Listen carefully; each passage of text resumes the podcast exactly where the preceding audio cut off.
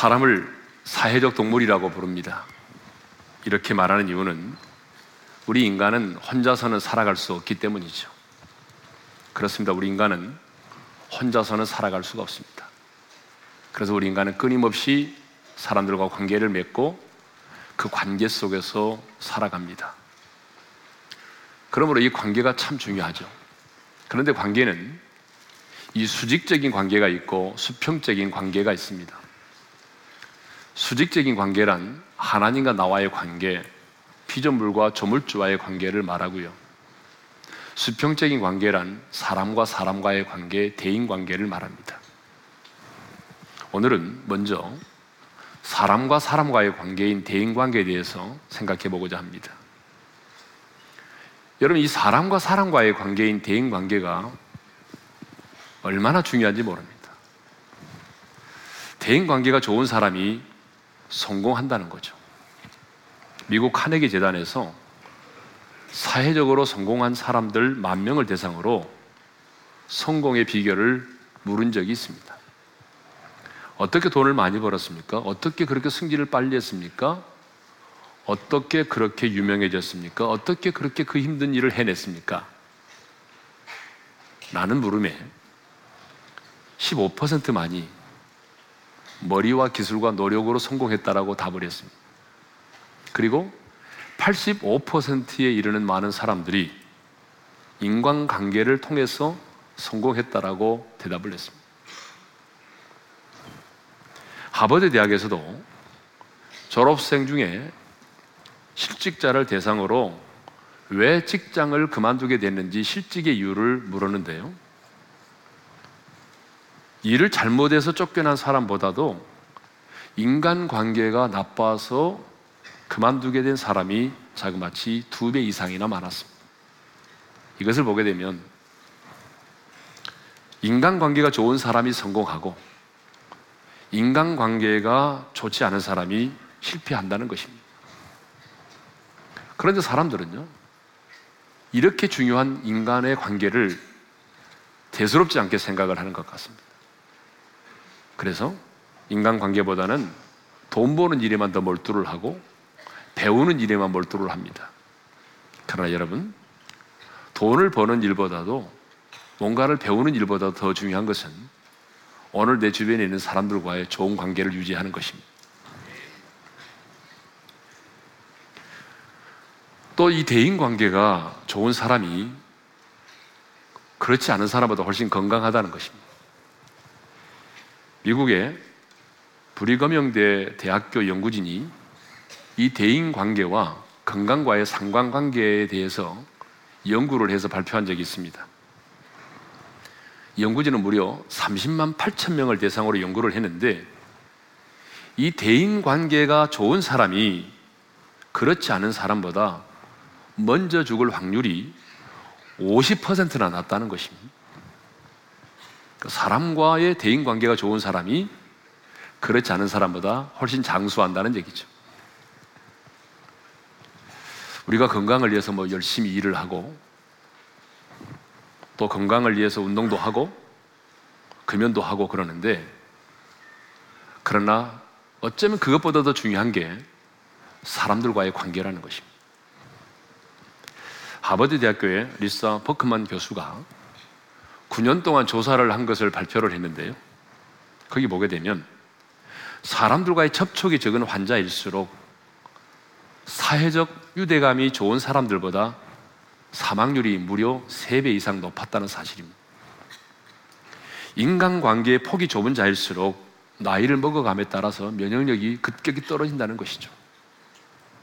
반대로 사람들과 접촉이 많고 주변의 사람들과 풍부한 인간관계를 맺고 즐겁게 살아가는 사람들은 면역력이 강화되더라는 얘기입니다. 그러므로 여러분 병을 치료하기 위해서 산속에 들어가서 홀로 별장을 짓고 홀로 지내는 것보다는 오히려 주변의 사람들과 어울려서 유쾌하게 사는 것이 훨씬 더 좋다는 얘기죠. 그 나중에 산속에 별장 짓고 혼자 살려고 하지 마세요. 또 이 대인 관계가 좋은 사람이 그렇지 않은 사람보다 훨씬 행복하다는 것입니다. 제가 언젠가도 얘기한 것 같은데요. 유럽 여행을 하다 보게 되면 이 산과 강이 어우러져서 한 폭의 그림처럼 보이는 그런 마을들이 있습니다. 야, 이런 마을에 사는 사람들은 얼마나 행복할까? 라는 생각이 저절로 들죠. 그런데 여러분, 한 폭의 그림처럼, 그림처럼 아름다운 그런 마을에 사는 사람들의 행복 지수가 우리가 생각하는 것처럼 높지 않다는 거예요. 2014년 3월 31일 MBC 뉴스 시간에 파리에 있는 권순표 특파원이 이런 보도를 한 적이 있습니다. 프랑스에서 가장 아름다움을 자랑하는 그 프랑스 리무쟁에 사는 사람들이 가장 불행한 것으로 조사됐습니다. 여러분 얼마나 멋있고 아름답습니까? 그런데 저렇게 아름다운 곳에 사는 사람들이 가장 불행한 것으로 조사됐습니다. 세계적 휴양지 니스가 있는 꼬트 다지르 역시 불행한 지역으로 꼽혔습니다. 파리라고 하는 이 대도시도 마찬가지입니다. 그런데 파리 인근에 생든이라고 하는 이 지역의 사람들은 행복 지수가 여러분 다른 지역의 사람들보다 훨씬 높았어요. 이상하다. 왜 이렇게 그렇게 아름답지도 않는 이 생드니의 지역에 사는 사람들은 왜 이렇게 행복 지수가 높을까? 라고 조사를 해봤더니 비결이 있었습니다. 그 비결이 뭐냐면 이 생드니에는 어린 아이들 비율이 무려 24%나 되었다는 것입니다. 아이들이 많았다는 거죠. 아이들이 많았기 때문에 행복했다라고 하는 것은 무슨 말이죠? 다른 말로 말하면 행복은 관계에서 온다는 것입니다. 여러분 손주가 재롱을 떨고 할아버지 품에 안기고 그럴 때 나이가 들어가는 외로움을 어린 아이들을 통해서 이겨내지 않습니까? 그래서 아이들이 가장 강력한 항우울증제였다는 것입니다. 그렇습니다. 인간은 이렇게 관계를 통해서 행복을 경험하기도 하고 불행을 경험하기도 합니다. 지금까지 우리가 살펴본 것처럼 이 사랑과 사랑과의 관계가 이렇게 중요합니다. 우리의 건강에 또 우리가 행복하는 데 있어서 또 우리 이 땅에 성공을 이루는 일에 있어서 사람과 사람과의 관계가 이렇게 중요하다는 것이죠. 그런데 이렇게 중요한 대인 관계가 사람과 사람과의 관계가 지금 위기를 맞고 있습니다. 인터넷과 미디어의 발달로 인해서 사람들과의 관계가 점점 소원해지고 사람들은 더욱 애토리가 되어가고 있습니다. 지하철을 타서 보게 되면 눈을 감고 잠을 청하는 사람을 제외하고는 대부분의 사람들이 인터넷을 꺼내 인터넷을 하게 됩니다. 스마트폰을 꺼내 들고 거기서 드라마를 보는 사람도 있고요. 그리고 게임을 하는 사람도 있고 그렇습니다. 엘리베이터를 타도 마찬가지죠. 엘리베이터를 타도 보게 되면 초등학교 아이들도 대부분 다 게임하고 있어요. 주변의 사람들과는 전혀 어울리지 않습니다. 심지어 예배 시간에도 심지어 예배 시간에도 인터넷 하는 사람도 있습니다. 예. 갈수록 우리가 사는 세상이 좀 삭막한 세상이 되어져 가고 있는 것 같습니다. 예전에는요, 저 어릴 때 보게 되면 시골의 아낙네들이 빨래터에 모여서 함께 막 빨래를 하면서 수다를 많이 떨었어요. 시어머니 형도 보고 남편 형도 보고 막 깔깔대고 웃어대고 그랬어요. 그런데 요즘에는 아낙네들이 그렇게 모여서 수다를 떨 수 있는 공간도 사라진 지 참 오래됐습니다. 사람은 말을 해야 되는데 남자는 주로 하루에 2만 5천 마디 말을 해야 되고 여자는 3만 마디의 말을 해야 한다고 합니다. 근데 여러분 요즘에는요, 그 정도의 말을 하기가 쉽지 않습니다. 그냥 우리 업무가 자체가 직장에 출근해도 거의 인터넷으로 진행을 하다 보니까 주변의 직장 동료가 점심시간에는 이렇게 터놓고 말을 할 수가 없어요. 대화의 상대가 사라지고 있죠.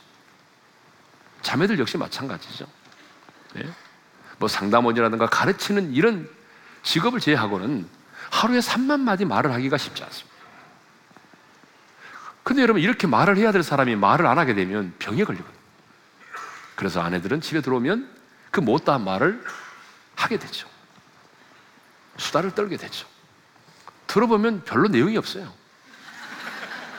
그렇지만 계속해서 얘기를 하죠. 그 남편들은 피곤하다. 왜 피곤하니까 또 말하냐 그러죠. 여러분 그러시면 안 됩니다. 여러분 아내가 말을 못하면 정신 건강에 아주 해롭습니다. 그래서 아내가 수다를 떨게 해줘요. 그래서 어떤 목사님은 수다의 영성이다. 수다도 하나의 영성이다. 그렇게 말하는 거죠. 네. 아무튼 우리 사회가 이 대화의 결핍과 자기중심적 관계로 인해서 많은 어려움을 겪고 있습니다. 근데 여러분 이것은 세상 사람들만의 문제가 아닌 것 같습니다. 교회도 마찬가지입니다. 교회도 보게 되면 성도들이 자꾸 나홀로 신앙생활을 하려고 합니다. 이게 더불어 신앙생활을 하려고 하지 않아요. 그래서 등록도 하지 않고 또 등록해도 신방도 받지 않고 전화도 하지 말라고 그럽니다. 자기 중심적으로 나 혼자 신앙생활 잘할 테니까 걱정하지 말래. 전화도 하지 말고 터치하지 말라고 말합니다. 근데 제가 우리 새가족들 등록하면 당부를 합니다. 믿음이 잘하려면 나 홀로 신앙생활 하려고 하면 안 됩니다. 더불어 신앙생활 해야 됩니다.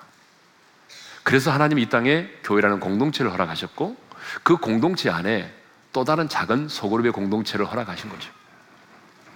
남들과 관계에 어려움이 있어도 부딪힘이 있어도 반드시 이 공동체 안에서 신앙생활을 해야 믿음이 바르게 잘 자랄 수 있습니다. 아멘. 이 거룩한 삶이라고 하는 것은 여러분 세상 사람들과의 단절을 말하는 게 아니에요. 주님 분명히 우리에게 말씀하셨습니다. 내가 너희를 세상으로 보낸다. 너희는 세상 속에 빛이 되고 소금이 되라고 말씀하셨어요. 우리의 신앙생활의 무대는 세상이지 교회가 아닙니다. 그러니까 우리는 할 수만 있으면 세상 속으로 들어가서 세상 속에서 어때요? 빛이 되고 소금이 되는 삶을 살아야죠. 더 적극적인 사귐과 교제가 필요합니다. 제레미 리프킨이라고 하는 사람이 21세기를 뭐라고 말했냐면 접속의 시대라고 말해요. 접속의 시대. 그는 21세기는 누가 강력한 사람이 되는가? 라고 하는 질문을 하면서 그 질문에 스스로 이렇게 대답을 했습니다. 좋은 내용이니까 한번 읽어볼까요? 다 같이 시작. 21세기의 강자는 얼마나 많은 것을 소유하느냐가 아니라 얼마나 많이 접속할 수 있느냐에 달려 있다. 얼마나 많은 것을 소유하고 있느냐에 달리는 것이 아니라 얼마나 많은 것에 접속할 수 있느냐, 접속에 달려 있다는. 다시 말하면 인간의 행복은 소유의 문제가 아니라 21세기에 들어오게 되면 접속의 문제라는 거예요. 이 말을 다른 말로 말하면 관계라는 얘기입니다. 관계. 그래서 여러분, 그리스도의 몸된 공동체 안에서 여러분, 좋은 사람들과 믿음의 사람들과 이렇게 공동체를 이루고 그 안에서 우리가 기도하고 교제하면서 산다는 것은요, 이거는 무엇과도 바꿀 수 없는 최고의 가치고 최고의 선물이고 축복입니다. 그래서 오늘은 사람들과의 관계의 회복에 대해서 말씀을 드리고자 합니다. 그런데 오늘 본문을 보게 되면 예수님은 형제와의 화목에 대한 말씀을 하시면서 감접적으로 예배가 어떤 것인지를 설명하고 있습니다. 오늘 말씀을 보게 되면 예배는 뭐냐? 예배는 드림이다라고 하는 것을 가르쳐 주고 있습니다. 오늘 본문을 다시 한번 읽도록 하겠습니다. 다 같이요. 그러므로 예물을 재단에 드리려다가 거기서 내 형제에게 원망 들을 만한 일이 있는 것이 생각나거든 예물을 재단 앞에 두고 먼저 가서 형제와 화목하고 그 후에 와서 예물을 드리라. 거기 보게 되면 예물을 재단에 드리려다가 예외가 뭐죠? 예물을 재단에 드리는 거죠.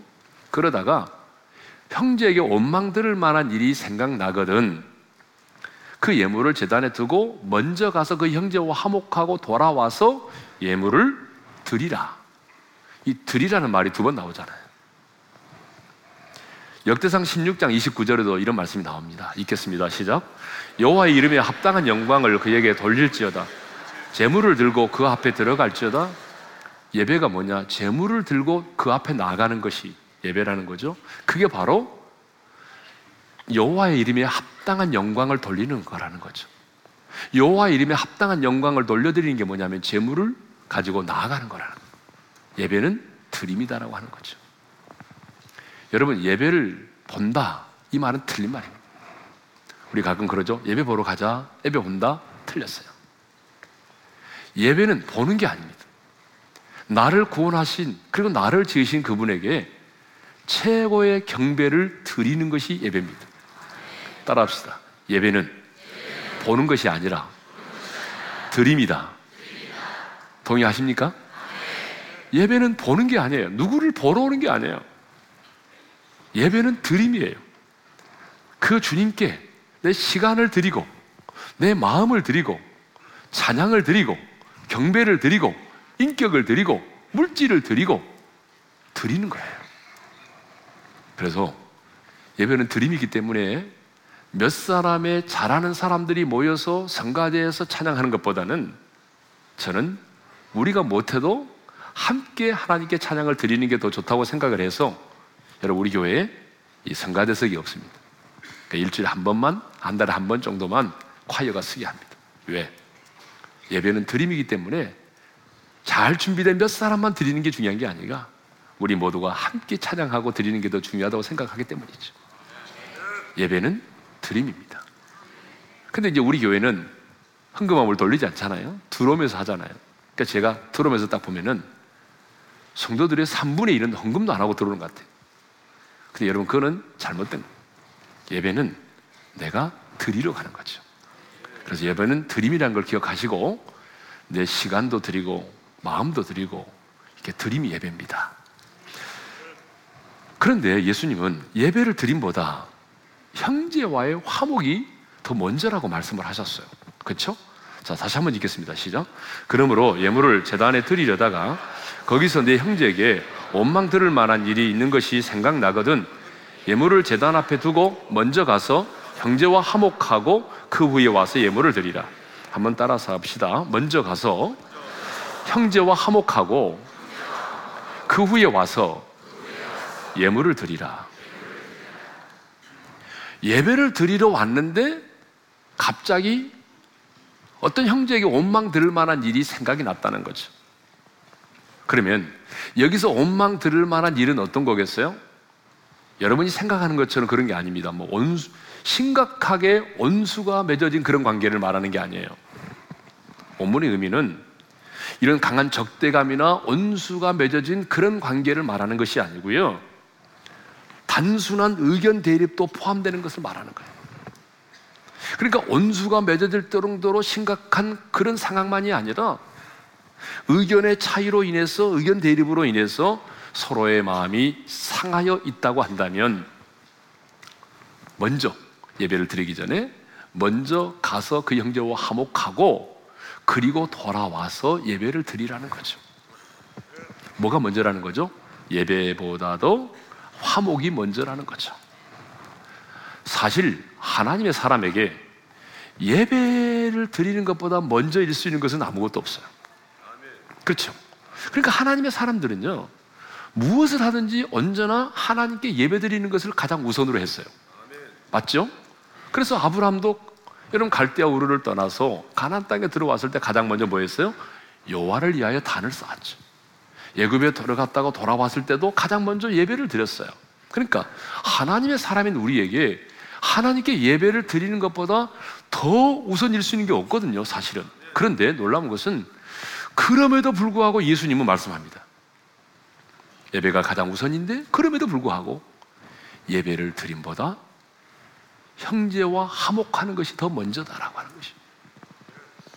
네가 하나님께 예배를 드리는 것보다 형제와 화목하고 예배 드리는 게 더 먼저라는 거죠.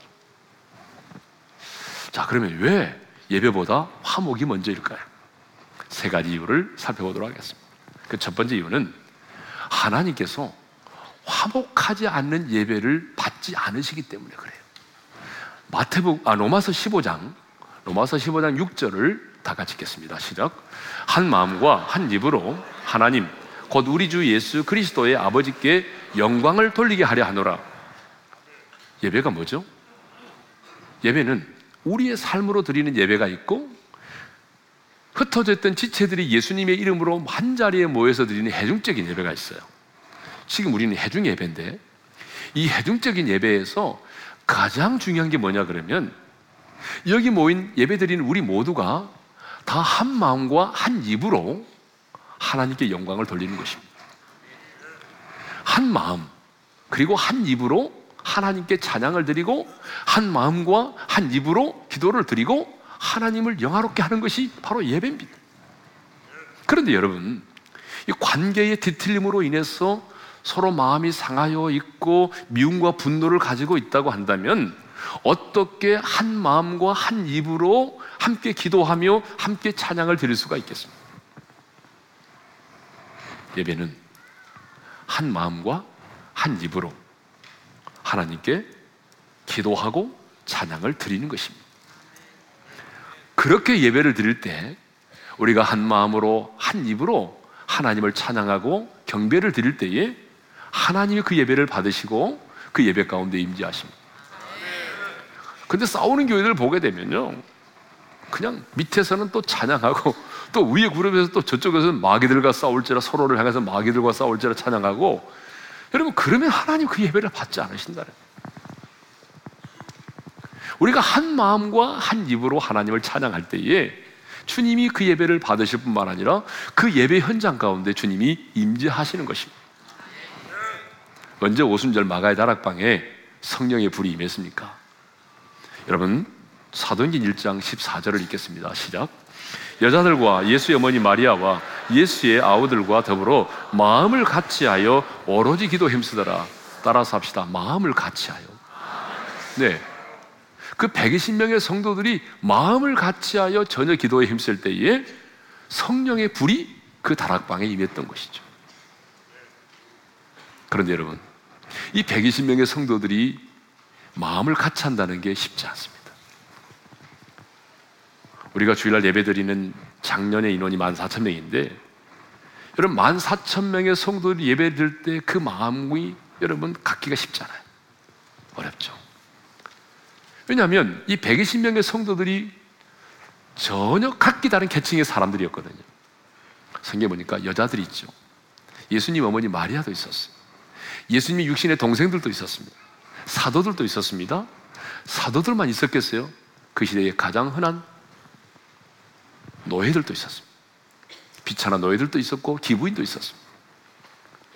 이렇게 다양한 계층의 사람들이었지만 여러분 그들은 마음을 같이 하여 전혀 기도에 힘을 썼다는 것이죠.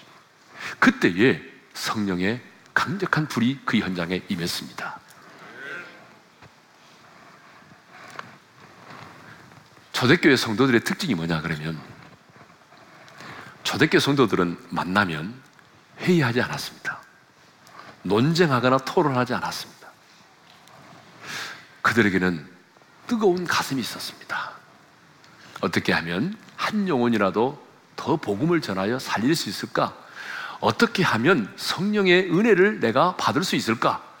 그래서 여러분 초대교회 성도들의 마음 속에는 언제나 만나면 영혼 사랑에 대한 그리고 성령의 은혜에 대한 그 사모하는 뜨거운 마음이 있었다는 거죠. 그래서 모이면 기도하고 흩어지면 전도했습니다. 따라서 합시다. 모이면 기도하고 흩어지면 전도하자. 저는 우리 올인의 성도들이 이런 삶을 살 수 있기를 바랍니다. 몇 사람이라도 모이면 우리 기도합시다. 기도하고 나가면 전도하고 여러분 이렇게 해야 건강한 교회가 되는 것이죠. 예배는 한 마음과 한 입으로 하나님께 영광을 돌려드리는 것이기 때문에 누군가의 서로의 서운함과 그 아픔 때문에 상처 때문에 서로의 관계가 뒤틀려 있다고 한다면 우리가 한 마음과 한 입으로 하나님께 예배를 드릴 수가 없으니까 또 하나님 그런 예배를 받지 않으시기 때문에 우리가 어떻게 예배를 드려야 됩니까? 예배를 드리기 전에 먼저 화목하고 예배를 드리라는 거죠. 왜? 하나님이 받지 않으시는 예배를 우리가 드려야 될 이유가 뭐가 있겠습니까? 그래서 하나님이 받으실 예배는 먼저 우리가 화목하는 것입니다. 두 번째로 왜 예배를 드림보다 화목이 먼저입니까? 그것은 기도가 막히지 않도록 하기 위해서요. 여러분 사랑과 사랑과의 관계가 이게 뒤틀리 있으면요 가장 먼저 우리에게 나타나는 현상이 뭐냐면 내 기도가 막힙니다. 여러분 기도가 막힌다는 게 뭐죠? 기도가 잘 안 된다는 얘기죠. 기도의 사람은 기도가 막힌다는 게 뭔지 그 의미를 압니다. 근데 기도 안 해본 사람은 몰라요, 잘. 이게 뭔 말인지. 여러분 한번 질문할게요. 부부싸움 하고 나면 기도 잘 되는가요? 어때요? 기도 싸움 하고 나면 저는 뭐 특별한 사람이니까 부부싸움 하고 나면 기도가 더 깊어지고 시간 가는 줄 모르고 기도한다. 이런 분 있어요, 혹시? 거의 그런 분이 없습니다. 그래서 베드로는 아내를 기여기라고 말하면서 기도가 막히지 아니하게 하려 함이라고 말하고 있어요. 자, 베드로전서 3장 7절을 읽겠습니다. 시작. 남편들아, 이와 같이 자식, 지식을 따라 너희 아내와 동거하고 그럴 때 연약한 그릇이요 또 생명의 은혜를 함께 이어받을 자로 알아 기여기라. 이는 너희 기도가 막히지 아니하게 하려 함이라. 분명히 나오죠. 왜 아내를 기여겨야 되냐? 너희 기도가 막히지 아니하게 하려 함이라는 거죠. 그러니까 기도가 막힐 수 있다는 거예요. 기도는 영적인 호흡입니다. 아무리 건강한 사람도 호흡이 멈추면 죽습니다. 우리는 가끔 음식을 먹다가 여러분 음식을 먹다가 아니면 잠을 자다가 이 기도가 막혀서 세상을 떠나시는 분들을 보게 됩니다. 우리 교회 성도님 중에 정말 제가 사랑하고 존경했던 분이 한 분 계세요. 예. 국회의원을 오랫동안 하셨지만 정말 청빈하고 요즘에는 그런 국회의원 찾아보기 힘들어요. 근데 제가 참 너무나 사랑하고 존경했던 그분인데 그분도 이 저녁에 가래가 기도를 막아서 돌아가셨어요. 사람의 육체도 기도가 막히면 죽습니다. 왜요? 산소가 공급되지 않기 때문에.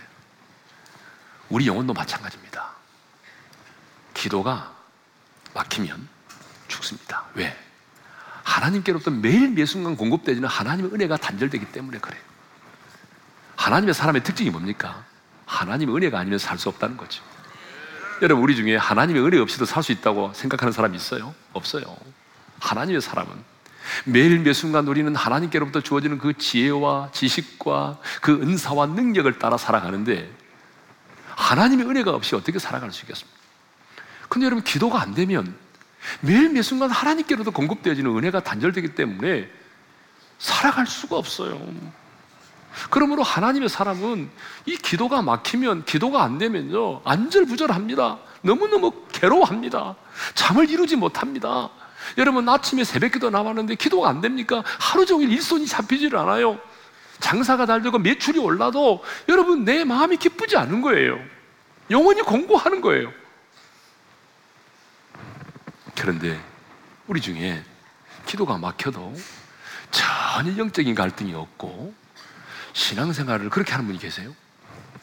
기도가 되지 않아도 뭐 여전히 밥맛도 좋고 기도가 되지 않아도 잠도 잘 자고 지금 기도가 막혔는데도 불구하고 예배 드리는데 전혀 불편함이 없다면 여러분 진짜 그런 분이 있으면 정말 안 되죠. 그런 분은 둘 중에 하나입니다. 거듭나지 못했거나 아니면 그 양심이 화인 맞은 사람이에요. 그러므로 하나님의 사람인 우리에게는 예배보다도 뭐가 먼저냐? 화목이 먼저라는 거죠. 화목이. 왜? 기도가 막히니까. 세 번째는 축복의 문이 닫히기 때문입니다. 어떤 사람과 이렇게 원수를 맺고 오해와 서운함으로 원망들을 만한 관계가 되어 있으면 여러분 놀라운 사실은 그 사람과 나와의 관계가 묶임을 당하고 있다는 거죠. 우리 몸이 건강하려면 혈액순환이 잘 돼야 되죠. 혈액순환이 잘 안 되면 어떻게 되죠? 손발이 차갑고 변두통이 생기고 협심증과 동맥경화 등을 일으킨다고 그러잖아요. 특별히 뭐 관상동맥이 좁아지거나 막히게 되면은 심근경색으로 세상을 떠날 수 있습니다. 이렇게 혈액순환이 중요해요. 그런데 혈액순환이 이렇게 중요하듯이 여러분, 우리 사람과 사람과의 관계, 하나님과의 관계도 중요합니다. 우리 인간의 관계도 내가 누군가를 미워한다든지, 내가 누군가를 용서하지 못하고 있다든지, 내가 누군가 서로 갈등하고 화해하지 못하고 살아간다면 영적으로 보게 되면 그 사람과 나와의 관계가 이렇게 묶여 있습니다. 묶여 있어요. 이렇게 묶여 있으면 어떤 일이 벌어지냐면 하늘의 하나님이 하늘의 문을 활짝 열고 우리에게 그 많은 복을 쏟아 부어 주어도 여러분 그 복이 내게 임할 수가 없다는 거예요. 우리는 하나님만이 복의 근원이심을 믿습니다. 그래서 야고보 기자가 이렇게 말했어요. 야곱 1장 17절 한번 읽어볼까요? 다 같이 시작. 온갖 좋은 은사와 온전한 선물이 다 이로부터 빛들의 아버지께로부터 내려오나니 예 맞습니다. 온갖 좋은 은사와 그리고 온전한 선물이 다 이로부터 빛들의 아버지께로부터 내려온다는 거죠. 여러분 이것은 꼭 뭐가 같냐면 상손에 가보게 되면 우리 가정에 공급할 물들이 정화되고 있죠. 깨끗하게 정화되고 그래서 정수된 물을 흘러보내죠. 파이프를 통해서 여러분의 가정으로 흘러보내지 않습니까? 맑고 깨끗하고 정수된 물입니다. 근데 그 물이 상수원에서 파이프를 통해서 쫙 흘러보냈는데 여러분의 가정에 수도꼭지 있잖아요. 그 수도꼭지가 녹이 슬어 있고 오랫동안 그 수도꼭지가 닫혀 있다면 여러분 아무리 그 상수원의 깨끗한 물이 흘러와도 내가 마실 수 없고 내가 사용할 수 없다는 거예요. 맞죠? 그것과 똑같은 원리라고 생각하면 됩니다.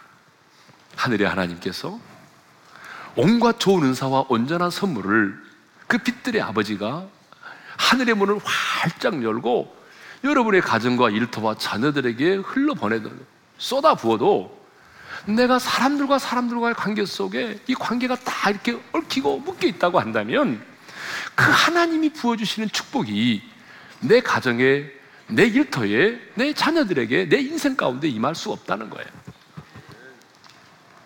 그러므로 여러분, 우리는 늘 관계를 점검해 봐야 돼요. 하나님과 나와의 관계를 점검해 봐야 되고요. 사랑과 관계를 점검해 봐야 돼요. 하는 일마다 꼬이고 온전한 11조를 드렸음에도 불구하고 약속의 그 복이 내게 임하지 않아요. 물론 뭐 우리가 11조 드리는 목적은 복을 받기 위한 아니라고 제가 지난번에 말씀드렸으니까. 그런데 어찌된 일인지 내 인생에 자꾸 꼬이고 그래요. 그럴 때는 여러분 정말 하나님 앞에서 기도하면서 관계를 점검해 보셔야 돼요. 하나님과 나와의 관계는 지금 어떻게 되어 있는지. 수평적인 관계, 사랑과 사랑과의 관계를 점검해 보셔야 돼요. 가장 먼저는 부부지간의 관계를 점검해 봐야 돼요. 내가 어쩔 수 없이 밥은 차려주고 있지만 퇴직할 날마다 손꼽아 기다리고 있지는 않은지 뭐 그런 거. 나와 부모와의 관계. 여러분 아까 우리 이제 스키 드라마 보았던 것처럼 이 형제들과의 관계도 점검해 보셔야 돼요. 내 자식과 나와의 관계도 점검해 보고 직장의 동료들과 이웃들과의 관계도 점검해 봐야 돼요. 그리고 중요한 것 목회자와 나와의 관계도 점검해 보셔야 돼요. 여러분 이 목사와 나와의 관계는 너무 중요해요. 왜냐하면 하나님께서 여러분의 영혼을 제게 맡기셨잖아요. 주님의 양떼들이잖아요. 내 양을 먹이라, 내 양을 치라고 주님 말씀하셨잖아요. 그러니까 저는 양질의 꼴을 여러분들에게 먹여야 되고 여러분들은 그 꼴을 먹으면서 사는 거예요. 그런데 목회자와의 관계 속에 서운함이 있고 여러분 목회자에 대해서 도 분노하는 마음이 있다고 한다면 여러분 선포되는 그 말씀이 내게 생명의 꼴로 다가올 수가 없어요. 그러면 내가 생명의 꼴을 먹지 못하기 때문에 일주일 동안을 핍절하게 살아야 되는 거죠. 그래서 여러분이 늘 관계를 점검해 보셔야 됩니다. 이 관계 속에 미움과 분노는 없는지, 억울함과 서운함은 없는지, 그런 것들이 있다면 여러분이 풀어야 됩니다. 용서와 하해를 통해서 여러분 그 용서와 하해를 하게 되면 묶인 것들이 풀어지게 되죠. 여러분, 묶인 것들이 풀려지지 않으면 하나님께서 아무리 많은 복을 예비하시고 쏟아 부어 주어도 그 복이 내게 임할 수 없습니다. 뿐만 아니라 묶인 것들이 풀어지지 않으면 여러분 온갖 질병들이 우리 가운데 나타나게 된다는 거죠. 혈액 순환이 되지 않으면 여러 가지 병들이 생겨나는 것처럼 여러분 이게 순환이 안 되고 묶여 있으면 우리 안에도 정신적으로 육체적으로 많은 질병들이 나타나게 됩니다. 저는 목회를 하면서 화해와 용서를 하지 못함으로 인해서 질병에 시달리고 사탄의 공격을 받는 분들을 너무나 많이 보았습니다.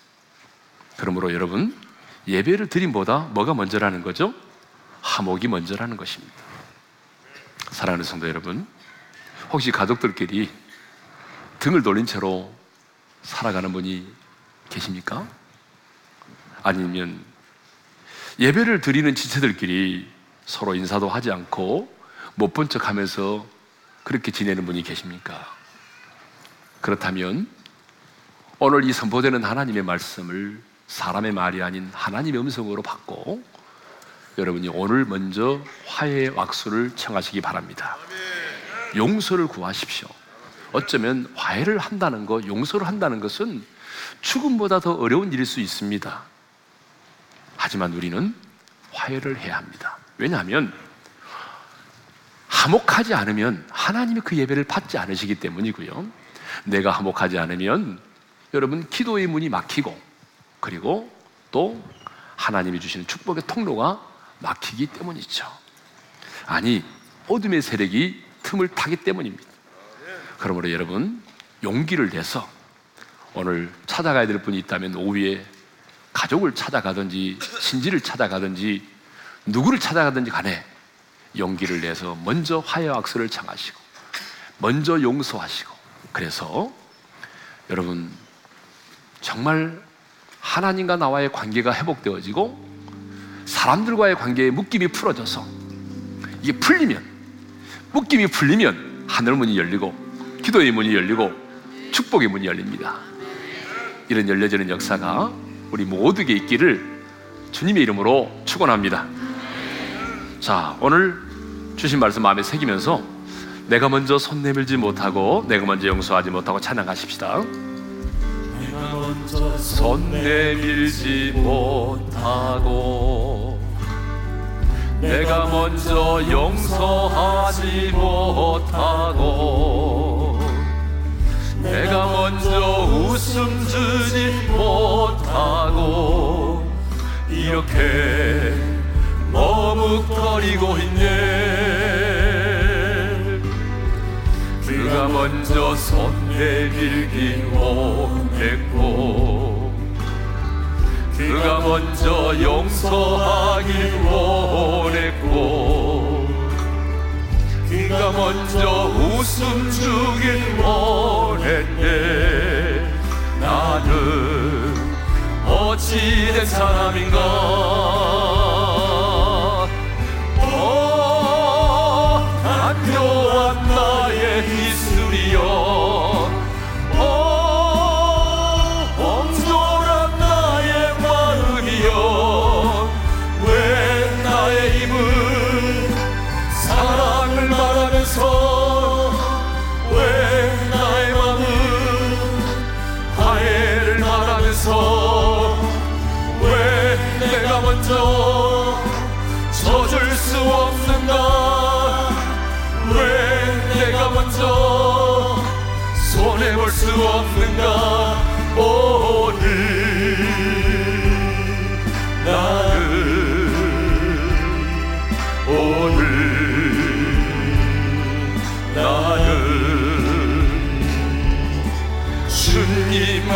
앞에서 몸둘 바모르고 이렇게 흐르기며 서 있네.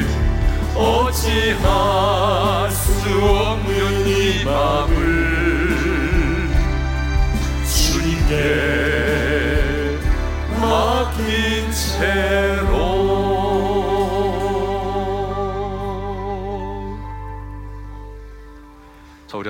감고 주신 말씀 마음에 새기며 기도합시다. 하나님의 사람에게 예배를 드릴 수 있는 것보다 먼저 일수는 건 없습니다. 그런데 주님은 그 예배보다 화목이 먼저라고 말씀하십니다. 왜냐하면 내가 화목하지 않은 예배를 하나님이 받지 않으시기 때문에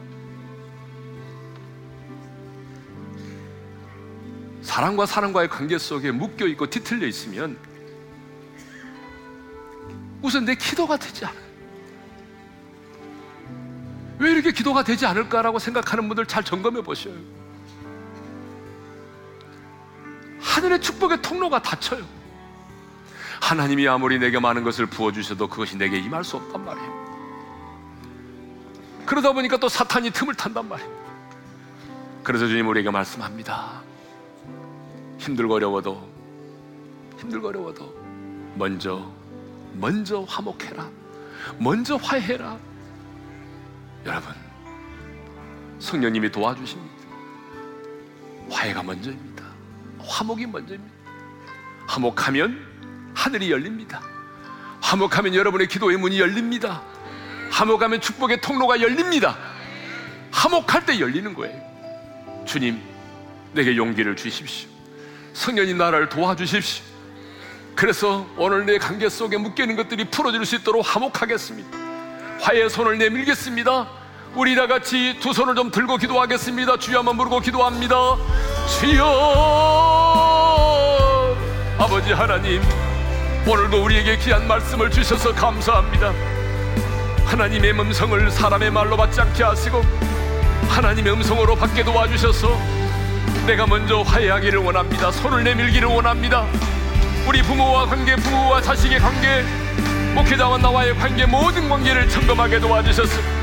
오늘 그 관계 속에 미움과 서운함이 있다면 그것이 그 관계로 인해서 묶여 있는 것이 있다면 화해합니다. 용서를 구합니다. 성령님 도와주셔서 하나님의 그 관계들이 회복되게 하시고 그 묶임들이 풀어지게 도와주셔서 기도의 문이 열리게 하시고 하늘의 문이 열리게 하시고 축복의 통로가 열리게 도와주시기를 간절히 바라옵고 원합니다. 하나님 아버지 오늘 이 시간 사람과 사람과의 모든 관계의 문들이 열리게 도와주시고 아버지 하나님 그 묶임들이 풀어질 수 있도록 은총을 허락하여 주시옵소서 아버지 하나님 다 우리가 재성을 갖고 있기 때문에 살아가면서 사람들과 부딪힐 때가 많고 심지어는 내 곁에 있는 아내와 남편일지라도 나를 낳아준 부모고 내가 낳은 자식일지라도 관계 속에 서운함이 있고 아픔이 있습니다. 주님, 이 관계의 아픔으로 인해서 묶여 있는 것들이 많은데 오늘 이 시간 성령의 주시는 힘과 능력으로 예수님의 이름으로 그 관계를 회복시켜 주시옵소서. 용서를 구합니다. 먼저 화해합니다. 용서를 한다고 하는 이 말과 함께 묶인 것들이 풀어지게 하시고 닫힌 하늘의 문이 열리고 기도의 문이 열리고 축복의 통로가 열려지는 역사들이 이번 한 주간 내내 우리 성도들의 삶과 현장과 일터와 자녀들에게 임하게 도와주옵소서. 이제는 우리 주 예수 그리스도의 은혜와 하나님 아버지의 영원한 그 사랑하심과 성령님의 감동, 감화, 교통하심이 예배를 모두 화목이 먼저임을 깨닫고 먼저 손을 내밀어 화해하고 용서함으로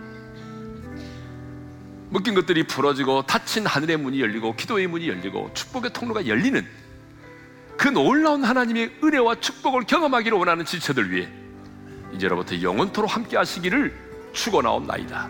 아멘.